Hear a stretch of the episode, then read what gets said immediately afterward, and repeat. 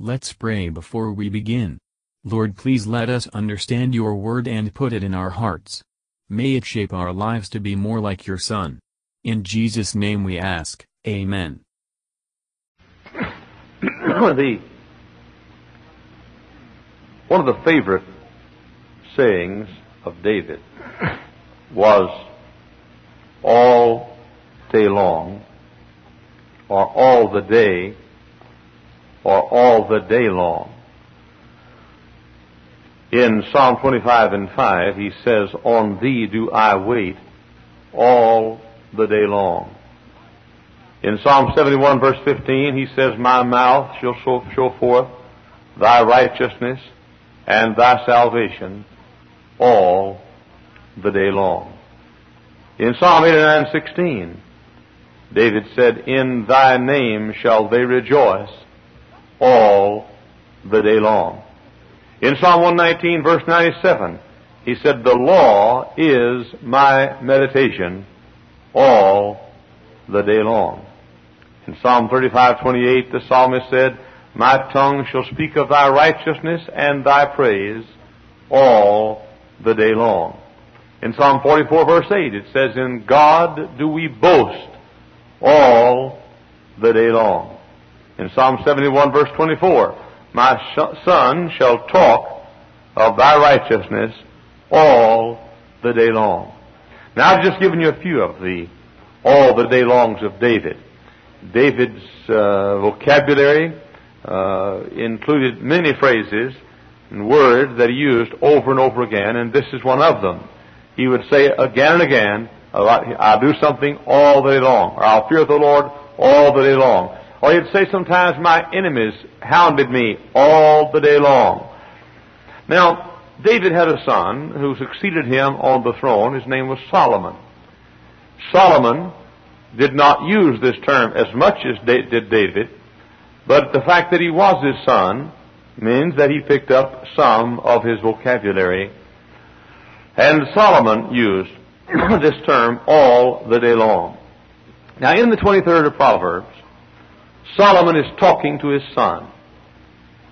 As you know, most of Proverbs is the father talking to the son and admonishing him about life and the way he ought to live. And he says, don't envy sinners. That's the first thing he said in verse 17. Don't envy sinners, son. Actually, what he's saying is, son, the crowd that seems to be having a good time, they're not having a good time. It just looks like they're having a good time. Don't envy sinners. Then he said the second thing is this. I want you to fear the Lord all the day long. Now, I think he means two things here. I think he means you want to fear God all day, every day. Then I think he also uses the figure of speech and likens a day to lifetime.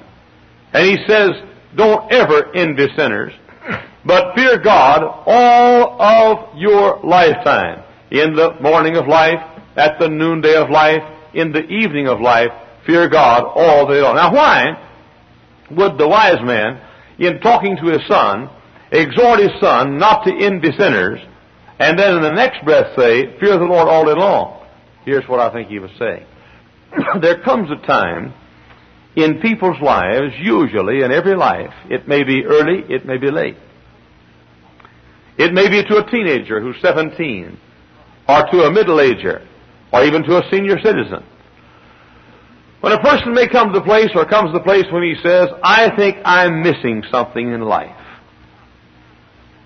I just think I'm missing something, or I have missed something in life. And I've got to get that something before I die. A teenager may say, when he gets 17, 18, that as a teenager, I've missed something. I grew up at First Baptist Church, and I didn't get to do this, and I didn't get to do that, and I didn't drink liquor, and I didn't go hobnob with the devil's crowd, and I didn't get to dance, and I didn't get to wear miniskirts, and I didn't get to have long, shaggy hair like a mangy cocker spaniel, and I've missed something, and I want to, before I become an adult, I want to get that which is mine. Yeah, you missed something. You missed nights of loneliness. Yeah, you missed something. You missed a venereal disease. Yeah, you missed something. You missed a broken heart. Yeah, you miss something. You miss a wretched soul. Yeah, you miss something. Nights of misery and heartache and sorrow and broken dreams and broken air castles and broken hearts. Yeah, you miss something. But brother, that's the best thing you'll ever miss in your life. And so a wise man said, now look, son, don't you envy sinners. Don't you envy them. He said, you fear God all the day long.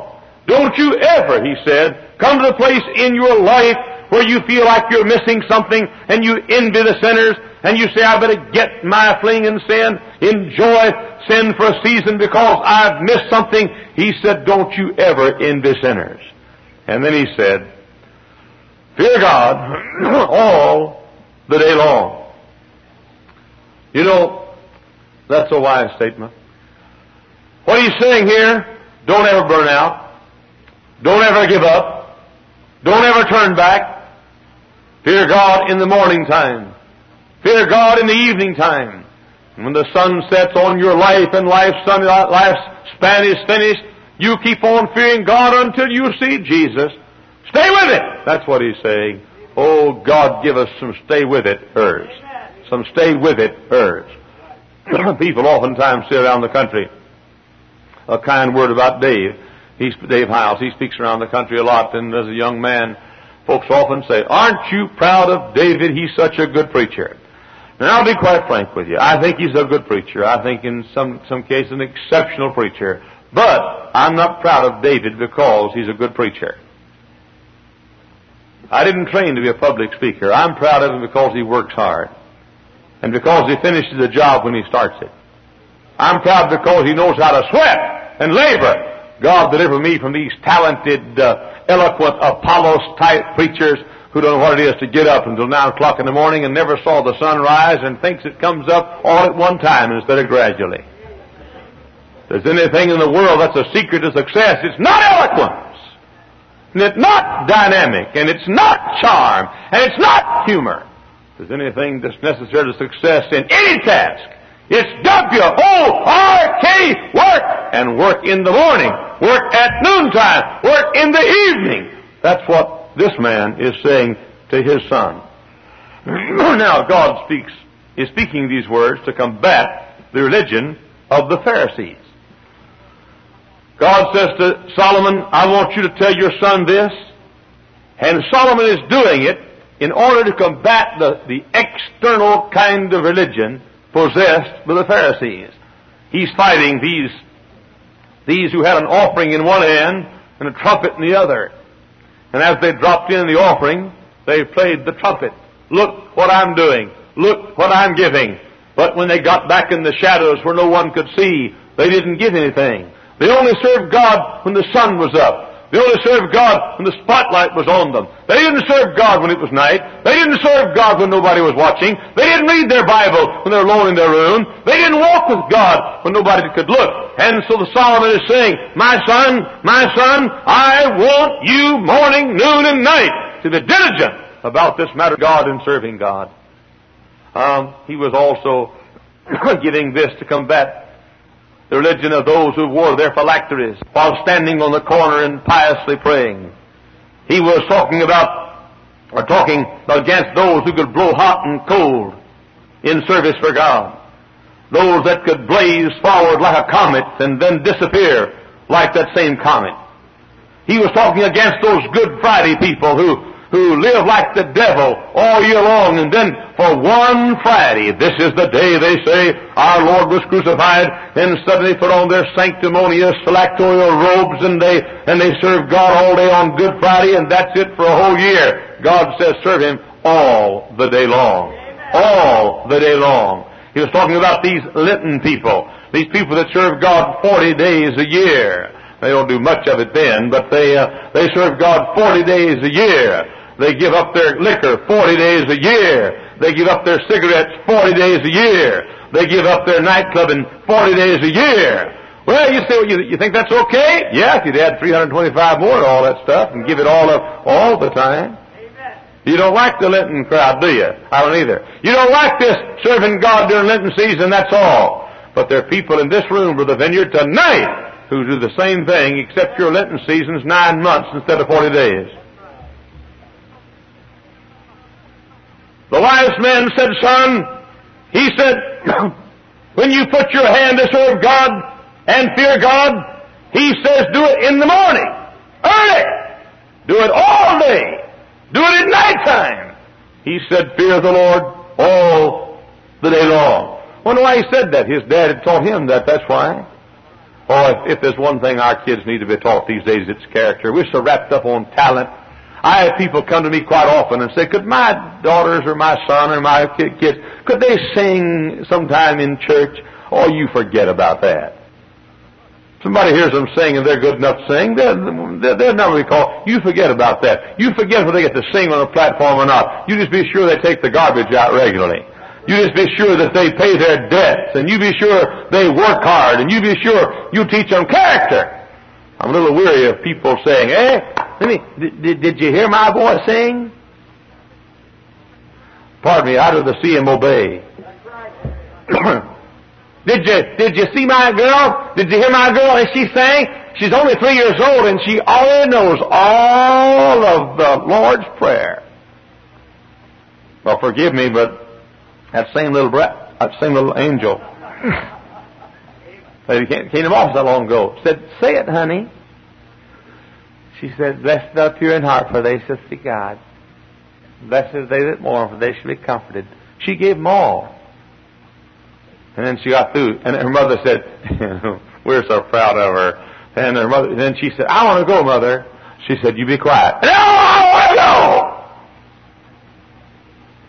I'd have thought not to even know Mary had a little lamb and obey her mother. Amen. And have character. There is a tremendous need. Listen, if America has a need tonight, and God knows she does, if she has a major need, she needs parents to sit down like Solomon did when the boy was little and say, fear God, and work hard, and finish your task, and have character all the day long. And that's the wise thing that Solomon told his son. There are those tonight, you've taken off your mantle for the summertime. I mean, you worked on a bus route 9 months, but your Lenten season's over, and you're just as condemned before God and just as guilty before God as the Catholic is, or whoever else does it, who 40 days a year serves God, gives up something, and then you live and live like the devil 325 days.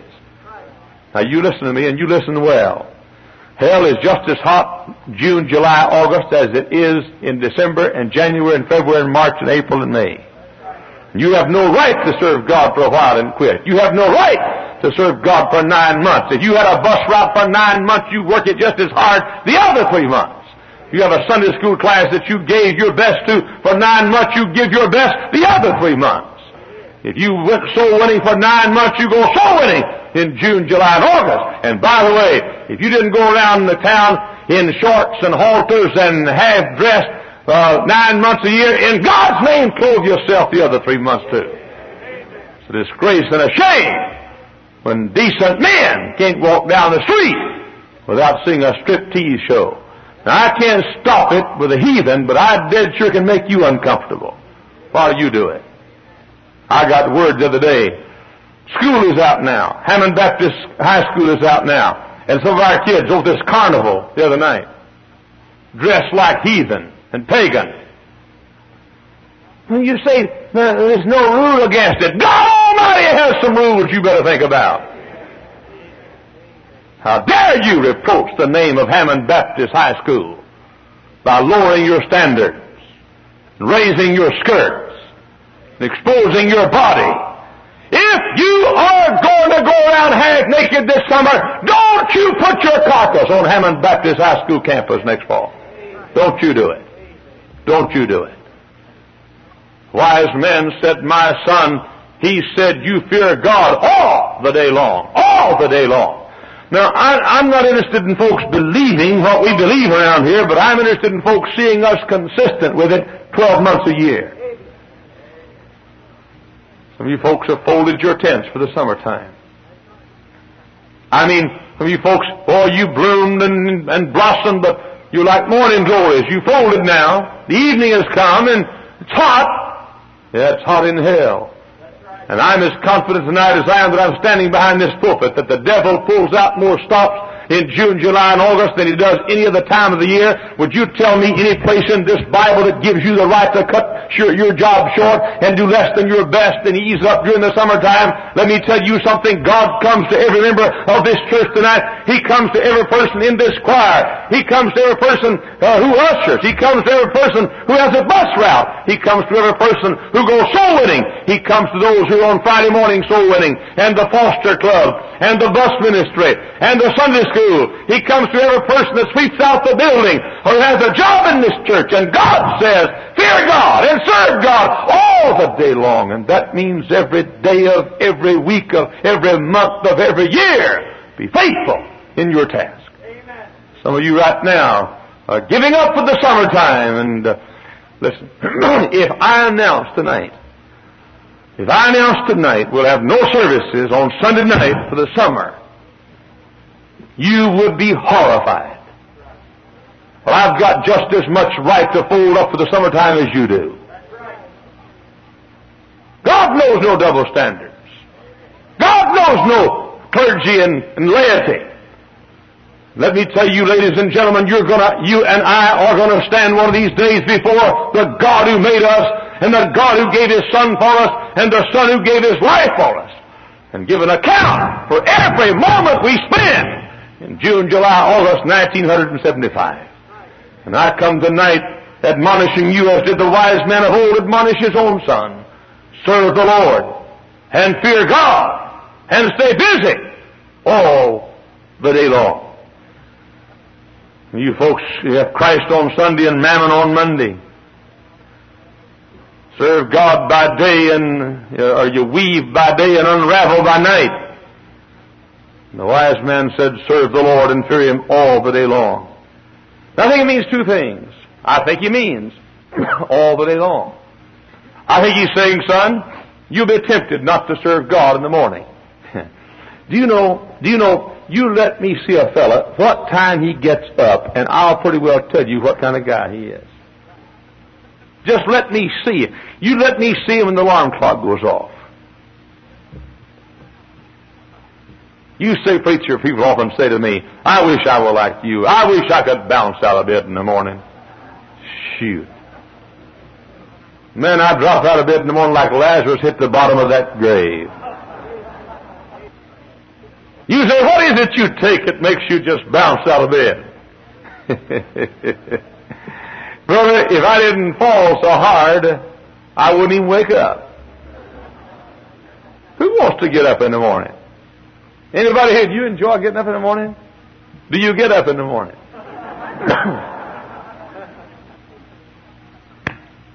He said, get up, son, and serve God in the morning. Some of you, I know preachers that are rolling out of bed at 9 o'clock in the morning. Good night, brother. Then you and I are having our afternoon brunch at 9 o'clock in the morning. People say, boy, I'll tell you what, if I had all those funny stories Hiles has, I believe I could have a big crowd too. All phooey. You don't build a great work for God with funny stories. Amen. Or even with a dynamic personality. Preachers all across the country, they have their pictures made, you know, and like that, and they got a white sport coat. You got one, Brother Fisk. Got a white sport coat. And they got suede shoes, and they, you know, like that all for it. Brother, the way you get the job done is not like that. It's like that. That's when you get the job done for God. It's getting up early and staying up late and working while you're up. All the day long. He's saying to his son, I think, get up in the morning. It's more necessary that you prepare your heart than you wash your face. More necessary to put on Christ than to put on your garments. More necessary to speak to Christ than to speak to your family. Oh, he's saying, my son, serve God all day long, all day long. I met God in the morning when the day was at its best. His presence came like glory with His sunrise on my breast. All day long His presence lingered. All day long He stayed with me. And we sailed in perfect calmness o'er a very troubled sea. Other ships were torn and battered. Other ships were sore distressed. But the winds that seemed to drive them brought to me a peace and rest. Then I thought of other mornings with a keen remorse of mine when I too had left the blessing of His presence far behind. So I think I've learned the secret from many a troubled way. If you meet God in the morning, you can have Him all the day. You say, preacher, what time should I get up in the morning? Well, a lot of that depends on what time you go to bed at night and what keeps you up late at night. But I'd say this. I'd say if a person works days, I think it'd be sort of a disgrace. Now, I get up farther than this, but it'd be sort of a disgrace for a person to wait till after 7 o'clock to get up. I mean, if I had a pastor and found I slept past 7, I'd change pastors or change churches, one or the other. You say, Brother Hiles, 7 o'clock in the morning. Yeah, 7 o'clock in the morning. And much, much earlier than that. I heard Dr. Curtis Hutson say one time, he said he got right with God in one of the Sword of the Lord conferences we had, and he decided to go to work, get busy for God. So he noticed that in the morning that the milkman came pretty early, and so he said, no milkman's going to get up earlier than I do, and he got up before the milkman did, and he kept on, and got up before the bread man and before the paper boy and everybody else, and finally he said he just wouldn't go to bed at night. He'd just stay up all night long. But the honest truth is, the wise man is saying, son, don't you fret in the sinners. He's saying, I want you to serve God all the day long. And that doesn't mean just all the way into the night. That means in the morning time, too. And then he says, son, when you leave home, don't leave God at home. In mingling with people, be with them, but don't be of them. Walk with God as you push the pen. Walk with God as you guide the plow. Walk with God as you use the needle. Walk with God as you hold the hammer. Walk with God as you use the trowel. But walk with God all day long in the noontime. And then he says at nighttime, remember at nighttime, serve the Lord all the day long. You know, I was thinking angels have a wonderful liking and affinity for sleeping saints, folks, when they go to bed at night. You recall they have ladders that they use for people like Jacob, who had a stone for a pillar, earth for a bed, hedges for curtains, and a sky for a canopy.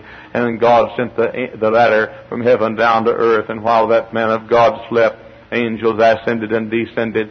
And even in his sleep, angel was dreaming about heaven and about the angels of God. And God is saying to us that even while we sleep, we ought to serve God. You know, time and time again during the night, I'll dream about something, and I'll think, oh my, I better wake up. And so I wake up quickly and get up and turn the light on and get a pen and paper and write down an idea. Like a bird that flies through the sky, it may never come back to my mind again. And I'll write down that idea.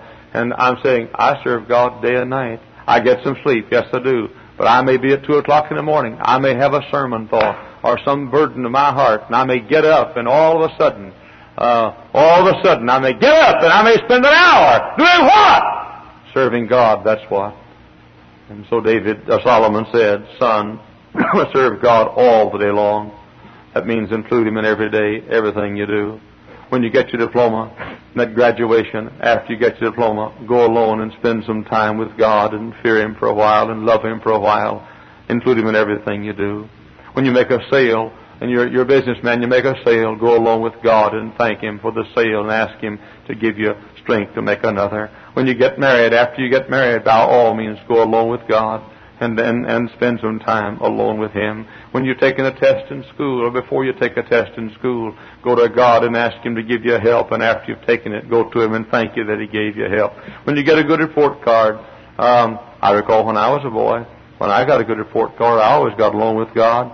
That's one reason why I never talked to God at all while I was in school. But when you get a good report card, get along with God. So the wise man said, "Son, I want to talk to you." And listen, you can give your daughter expression. So instead of saying, "Mary had a little lamb, fleece white as snow," she can say, "Mary had a little lamb. Its fleece was white as snow." You forgive me, but those little kids just don't do much for me. You know, "How do you do, Pastor? I am delighted to see you. I am 3 years old and my name is Johnny Appleseed." I mean, they just don't move me a great deal. teach your little girl tap dancing. I'm not against taking piano.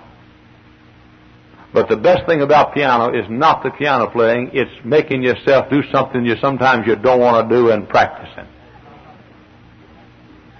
It's the diligence. It's the schedule. It's the character. God knows we need it. You've heard me tell this, and I've told it often, but it fits so beautifully here.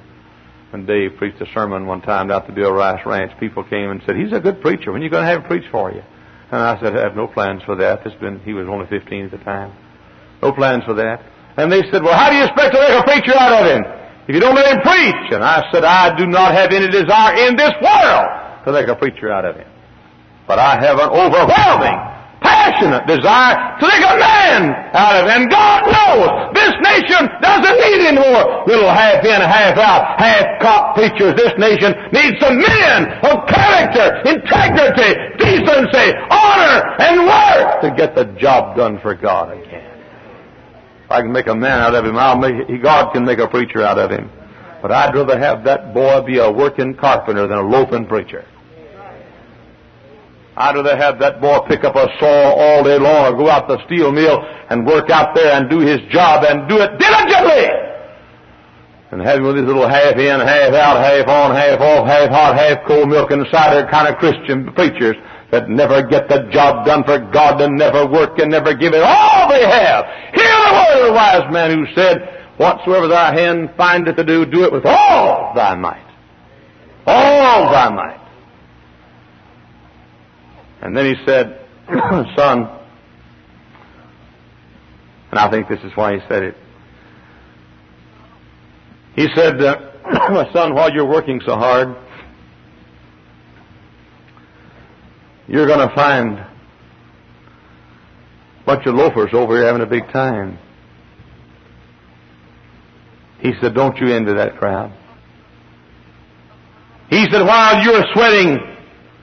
By the way, let me say this, and I do not think that it's wrong for mothers and fathers to pay the college tuition for their young folks in college. But you young people that have to work your way through Howells-Anderson College, don't you ever envy folks that don't have to. Don't feel sorry for yourself. While you're waiting on tables sometimes, and folks whose mothers and fathers are more fortunate than you, and who will send who send money for other students, and you wait on them. Don't you ever be jealous of them. Don't you ever envy them. You thank God that work comes easier for you than it does for them. They're going to get character a little harder route than you are. You got to get up at 4 o'clock in the morning maybe, and you got to get ready for breakfast and so forth, and maybe you pour the water to make the Kool-Aid. I'm not sure what you do. You students know what I'm talking about. But get ready for breakfast and others are sleeping, and while afternoon they're out playing tennis maybe, and you're working and you have a tough time making ends meet. Let me tell you something. Don't you envy the crowd that loafs. Don't you do that. Oh, if I had my life to live over again, if I had my childhood to live over again, if I had my choice to be born in a home that's wealthy or a poor home, I'd take the poverty-stricken home I had 10-1 all over again. I'd want to throw a paper out when I was 10 years old and get up in the morning at 3 o'clock in the morning when I was 10 years old and ride a bicycle 2 or 3 miles to get my papers and deliver my papers at 3:30 or 4 o'clock in the morning. And I'd rather do that again if I had to do over again. And I'd want to work at that grocery store, and I'd want to work in the summer, and I'd want to pick cotton in the fields like I did, and I'd want to be diligent and have to work like I did when I was a kid. And if I had my job, my life over again, I'd want to have to work and have to help mother make ends meet in order to develop some character and decency and integrity. Don't you envy them. As you go through the day, don't envy the wicked. You see, folks, you see the wicked on TV. I see him in my study when he's drunk the last dreg of the cup. You see the wicked at the country club with his silken satin, tipping the like fantastic toe, and sipping the cocktail. And you see the silk and the sheen and the shine of sin. But I see that same fellow when he's come to the end of the way, stumbling inside my office. Young people, listen to me. Listen to me. God's dear name, you need to hear what I'm saying tonight. Amen. I see that same, those same folks you envy. You see Liz Taylor in a dirty movie. Why don't you look at her when she gets tired of one husband? Why don't you look at her when she had to go to get psychiatric help? I was reading an article about Liz Taylor not long ago, and she said, I'm just not happy. I wish I could just get born all over again. I was on the airplane, and I picked up that magazine and held it high and said, Liz, old gal, that's exactly what you need. A fellow beside me said, Liz who? I said, never mind. That's exactly what she needs. A good old dose of getting born again. That'll solve all her problems. I mean, boy, if wealth could do it, Michael Todd would make her happy. If being a good singer would do it, Eddie Fisher would make her happy. And if being a good actor and a big handsome brute would do it, this what this guy she's got now. Well, I don't know. I haven't read the papers today, but he'd make her happy. Yeah, it looks mighty bright. The devil says, "Looky here. Here's the movie magazine. Look at the clothes. Look at the night spot. Look at the liquor. Look at the money." Oh, you old rotten devil, go back to hell and let me tell them what to look at. Amen. You look at them as they come in my office and their lives are wrecked and ruined and they have no hope and everything is gone and their dreams are broken and they'll never be able to enjoy the hopes and dreams they once had. Don't you envy that crowd. You see them when they fill the cup. I see them when they drink the dregs. You see Naomi when she leaves the land of Bethlehem and goes out to Moab, and you see her that first day when she eats a good meal for the first time. You see her eating at Moab's Howard Johnson's and ordering clams, and you see her at Moab's, what's the hamburger, folks? McDonald's. And you see her as she lives it up. I'm in Moab. But I see her when she comes back home from Moab, so disfigured that the folks in Bethlehem don't even know who she is. I hear her, she says, don't call me Naomi, that means pleasant. Call me Mara, that means bitter. You see the devil's crowd and envy them. You see Saul while he's being crowned. I see Saul while he's falling on his own sword and committing suicide. You see Absalom while he's being crowned as the king temporarily. But I see Absalom when he hangs from a tree and his life is over. You see the pretty clothes, but I see them when they wear the rags. You see the Cadillac, but I see them when they come from out of the gutter. You see them rise, I see them fall. You see Lot at the gate as the alderman. I see Lot in Zoar when he's committed incest with his daughters and they've given birth to sons by their own father. You see them in the parked cars and say, wouldn't that be nice to be out in the parked car, petting and necking and living like animals? Yes, that's when you see them. I see them at the bus station when I wave goodbye to a young lady going to a home for unwed mothers. I see them at the hospital when they say, I'll never get to see my baby. I see 5 or 6 of them in this room tonight. So 5 or 6 of the finest young ladies I know in this church. And I think they're as sweet and pure, and I'd be more than happy for them to marry any of our boys because they've been reclaimed. But I know they're here tonight. They sit in these pews. They went to the jaws of death and gave birth to some little baby. They've never seen that baby. They don't know where he is. They don't know what his name is. They don't know what he looks like.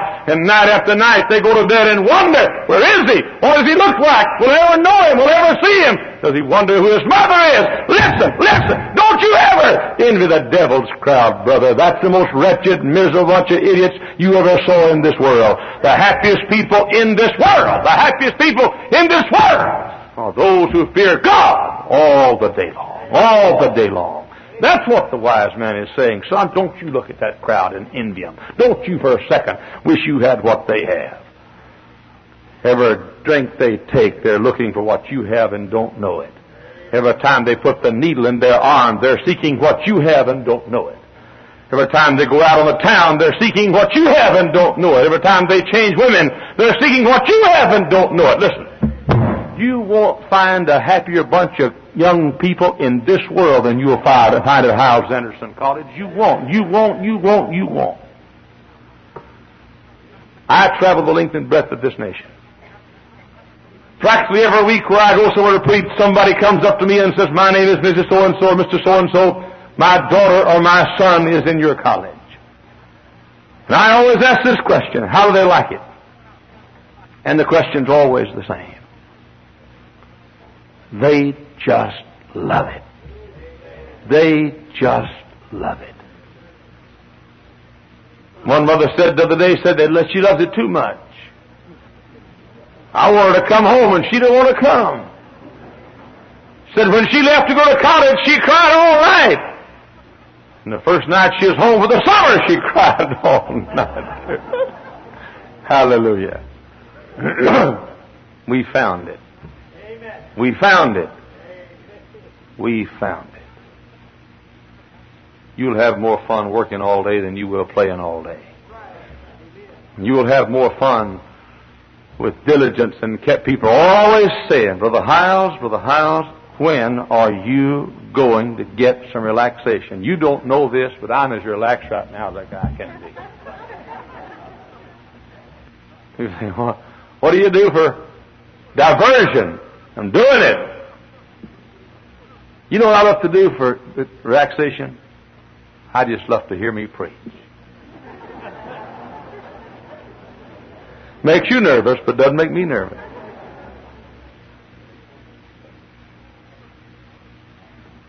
And so the wise man said, son, don't look at the sinful crowd and feel sorry for yourself. Look at the sinful crowd and feel sorry for them.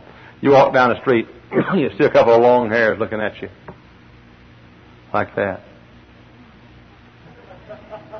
You just look back at them like that. See, what you long hairs don't know is you look as dumb to us as we do to you. See, we look like freaks to you, but you look like freaks to us. And we were here first. We got squatters' rights on this country.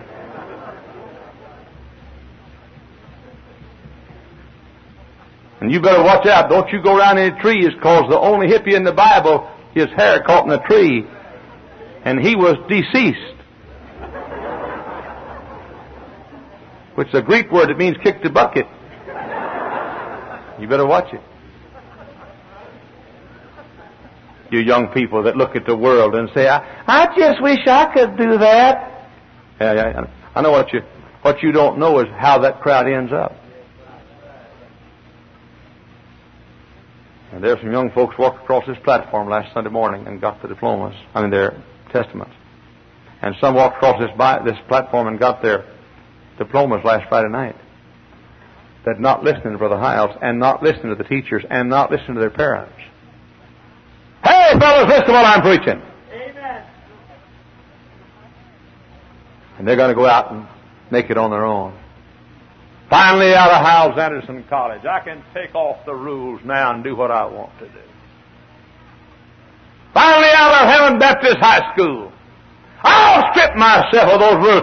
I'll grow my sideburns down to here, and I'll grow my hair down to here, and I'll wear my miniskirts if I want to, and I'll wear my halters and my midriffs, and I'll live like I want to live. I'm finally out of that old school. What you don't know is that you're a fool. That's what you don't know. Solomon said, don't envy the sinner. Don't envy him. What you don't know is this, too. 99% of those folks are envying you. I got a letter. One of the leading doctors in this area, he's a Jew. He's a Jew. Religion and nationality. One of the leading doctors. I called his name. Practically everybody here knows him. He saw our telecast on Channel 2. He wrote me a note congratulating me on the kind of people we have here at this church. And he said, I like your approach. That same doctor shook my hand when I went in his office, and that doctor said to me, he said, I can always tell one of your young people. And he said, they look like young people used to look when I was a kid. He said, how do you get all those kids, boys, to get haircuts? Well, I said, we straddle them like this.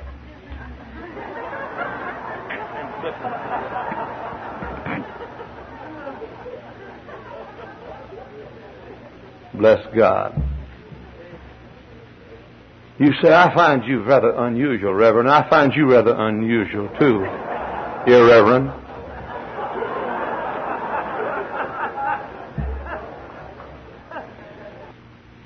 I think he meant something else. I think he meant, son, not only should you serve God and fear God all the day long, but he said, I think you ought to serve God all the day of your life. In other words, the morning of life, the noon of life, and the evening of life. In the early years, serve Him. That's why I think that these young people ought to go, these juniors, every time there's a junior party, your kid, a church party, ought to go to it. Every time there's a junior soul winning, your kid ought to go to it. And all the day long. It doesn't mean serve God the last part of the day. It means serve God all the day long. Amen. That means a 7-year-old saved ought to serve God. And a 10-year-old that's saved ought to serve God. Serve Him in the morning. And then serve Him in the mid-years. Don't let the cares of life stymie you. When noonday's heat beams on you, keep on serving God. When you're successful in business, 35, 40, 45, 50 years of age, 55, 60 years of age, in the noontime of life, don't let your business keep you from serving God. Amen. When your medical practice gets so big that you've got to be gone, work day and night, leave time to serve God. When your store gets so big that it occupies you day and night, save time to serve God. When you get so wrapped up with the inner weavings of life and the inner entanglements of life, don't quit serving God. And then I think he says, at sunset, stay in the battle. Stay in the battle. When you get 65 and 70 and 75 and 80 and 85 and 90, stay in the battle. Stay in the battle. I thank God for men like O.K. Jackson. Still in the battle. I see him running across here with a bunch of stuff for the kids and still in the battle. Mrs. Jackson, still in the battle. I thank God for men like old Dr. John Rice, almost be 80 years old this December. Still in the battle. Still, old R.G. Lee, God bless him. 88 now? 89. Almost 90 years of age. Good night. Still in the battle. Still in the battle. Serve the Lord all the day long. All the day long. Sowing in the morning. Sowing in the evening. Sowing at the noontide and the dewy eve. Waiting for the Master. And the time of harvest. We shall come rejoicing. Bringing in the sheaves. Serve Him all day long, all the day, all the month, all the year, all of life. Serve Him. I was telling the fellows a while ago about a sweet thought I was having. Elijah got a message from God that he's going to be carried up to heaven. Elijah had planned to go down to preach at Bethel. He had a couple of colleges that he founded, and a couple of Christian colleges, one at Bethel and one at Jericho. Elijah had planned to go preach at Bethel, and then he's going to go down to Jericho and preach. And the Lord said, Elijah, I'm going to take you up into heaven. And the sweet thing about is this. Elijah went right ahead, knowing he was going to go up to heaven in a chariot and a whirlwind right away. He went right ahead and didn't have to change his schedule one bit. He went on down to Bethel and preached, took off for Jericho, and on the way to Jericho, crossing the Jordan, the Lord took him up to heaven. I wonder, would you have to change your schedule if you knew you were going to take him tomorrow at noon? Huh? I've been going through my schedule all week long. Brother Vineyard, if I knew that Jesus was going to come Tuesday, I don't think I'd change a thing I planned to do. That's a wonderful thought. Would you have to change anything? Huh? If you knew you were going to be taken, would you have to rush home right quick and rearrange the house? Clean out the refrigerator? Clean out the book rack and the magazine shelf? I left your old Dr. Rice preach on this. I was telling a fellow a while ago. Dr. Rice says Elijah came to the Jordan River. He took off that mantle and he smote the Jordan River. And the Jordan River said, good night. He said, that mantle got some power in it. I'd better set up here.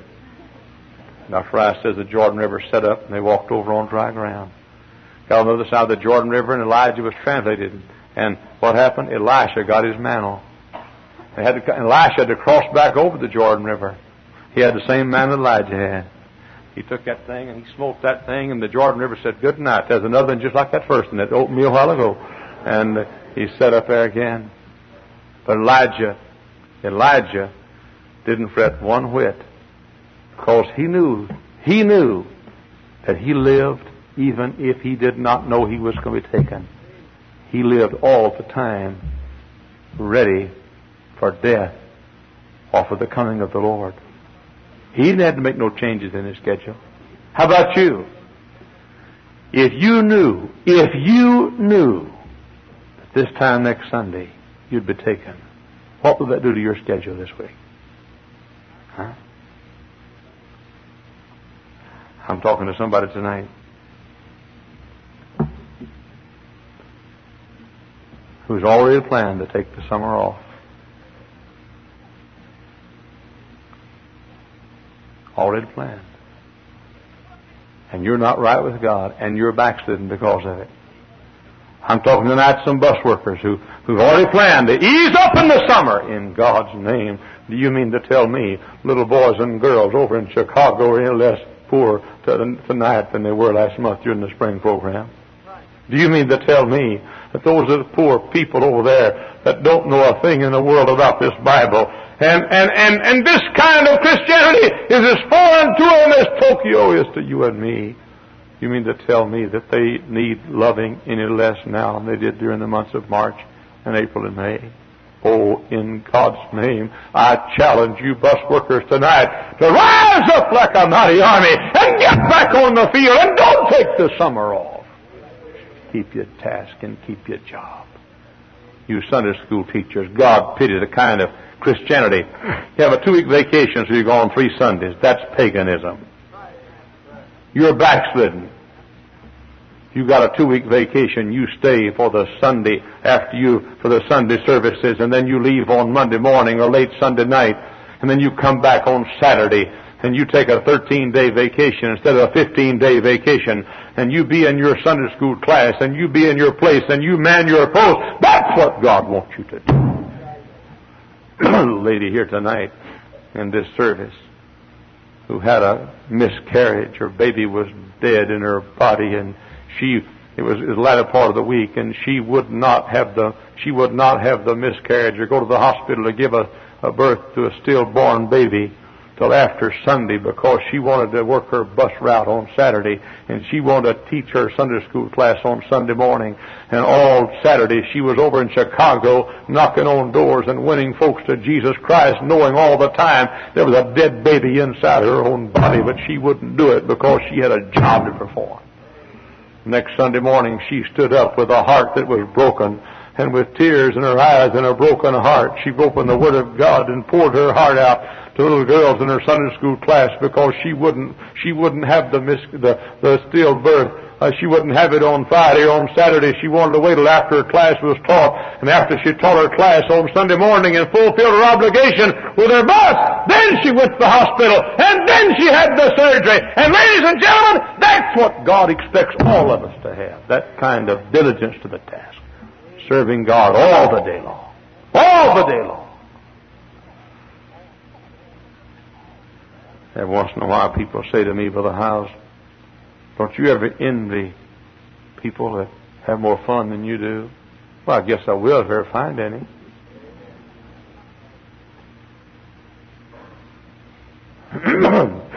Fellow the other day said, "What you going to do this afternoon, Brother Hiles?" I said, I'm working on a book."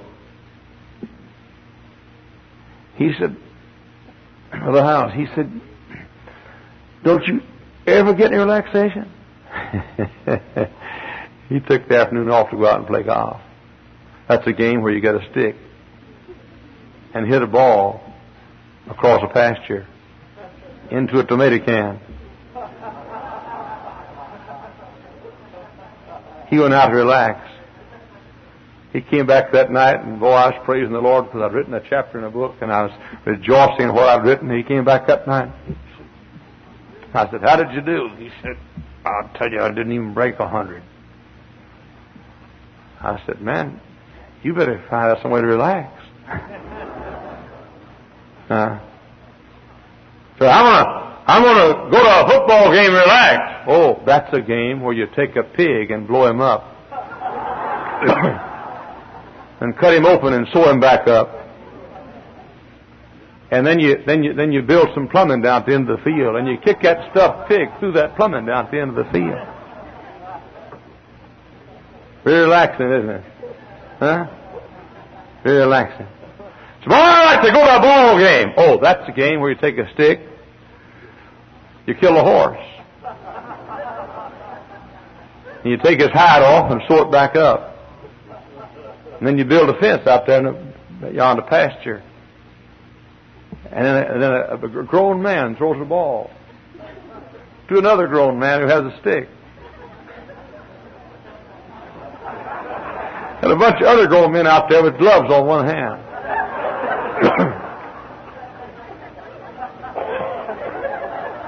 And they run all around that thing trying to catch that horse as it runs all over that field.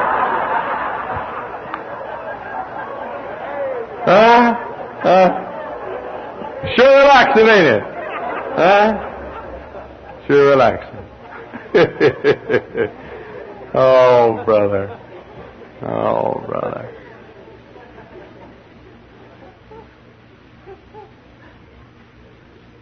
We have more fun right now than they had at Wrigley Field. Amen.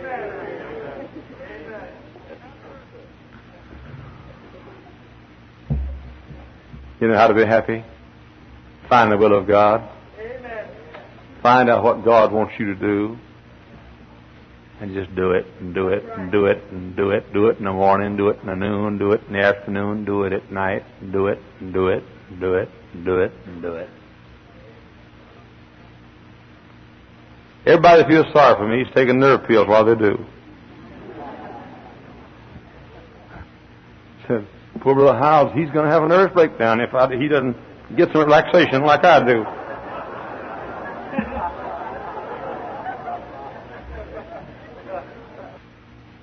You know how to be relaxed?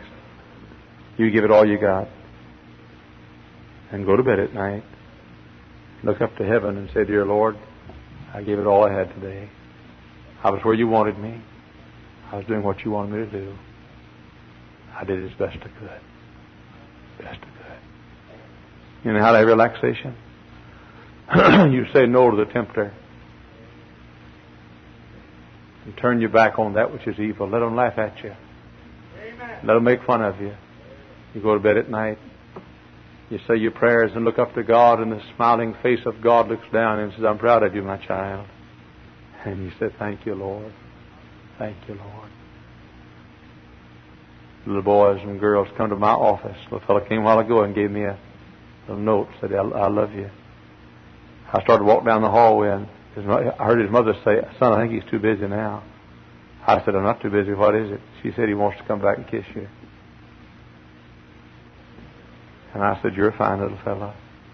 How many times do I say that to little children? You're a fine little fellow. I have a standing rule to all little children. They'll come and live with me. I always tell them, you'll come live at my house. I'll never spank you. And you'll never have to eat any carrots or spinach. All you'll eat's ice cream and candy all the time. And I'm making an offer now to all you little children. And you'll never have to get up in the morning unless you want to get up. And you'll never go to school. Oh, I'd never make you go to school. You believe that? But so often I'll say to little children, you're a nice little fella. I like you. Big old smile across his face. Thank you. Thank you. And I like for the dear Lord to say to me, you've been a nice fellow today. You've been faithful to me, and you've worked hard. And you stood the test. Some folks didn't understand you, but you stood the test. I look up and I see his face smiling. That's the way to live. Don't you ever be envious of the worldly crowd. Amen. Most miserable wretches in this world. One's hanging down this little tavern down here tonight. Right. Most miserable fools in this world, these folks over here in Calumet City on this strip row over here. Those poor, fallen women over there giving their bodies to the filthy hands of dirty-minded men. They're not happy. No, they're not. How do you know? I've had them come to my office. Tell me. I've had at least 5 of those strippers over there through these years, at least 5 of those prostitutes, to hear about Brother Hiles. Maybe he could help. Come to my office. And I've heard them weep. I've heard their wailing. I've heard them say, one little lady said to me, Brother Hiles, Pastor Hiles, I don't know why I did it. It looked like it was fun. She said, I had one dream when I was a little girl. I wanted to have a child of my own. I wanted to hold my own baby in my arms. She said, I've ruined my body. I can never give birth to it. Thank you for listening, and if you liked this, please subscribe and consider liking my Facebook page and joining my group Jesus Answers Prayer.